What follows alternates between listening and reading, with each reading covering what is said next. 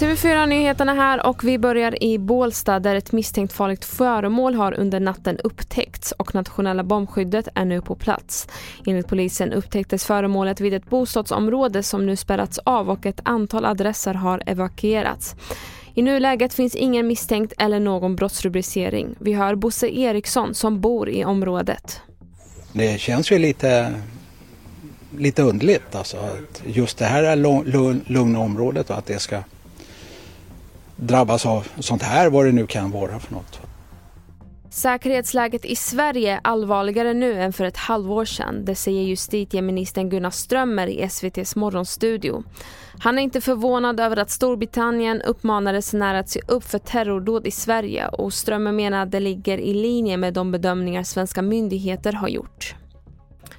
Och vi avslutar med en brutalt ärlig släktkrönika. Regissören Leila Assaf Tengroth har under 30 år följt en syrisk familj på flykt i Libanon och nu kommer materialet ut som dokumentärfilm, det rapporterar SVT Kulturnyheterna. Dokumentären ska enligt Assaf skildra livet som flykting, främst kvinnans livsöde i ett starkt patriarkat.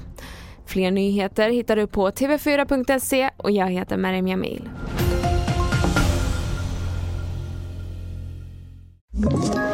Ett poddtips från Podplay.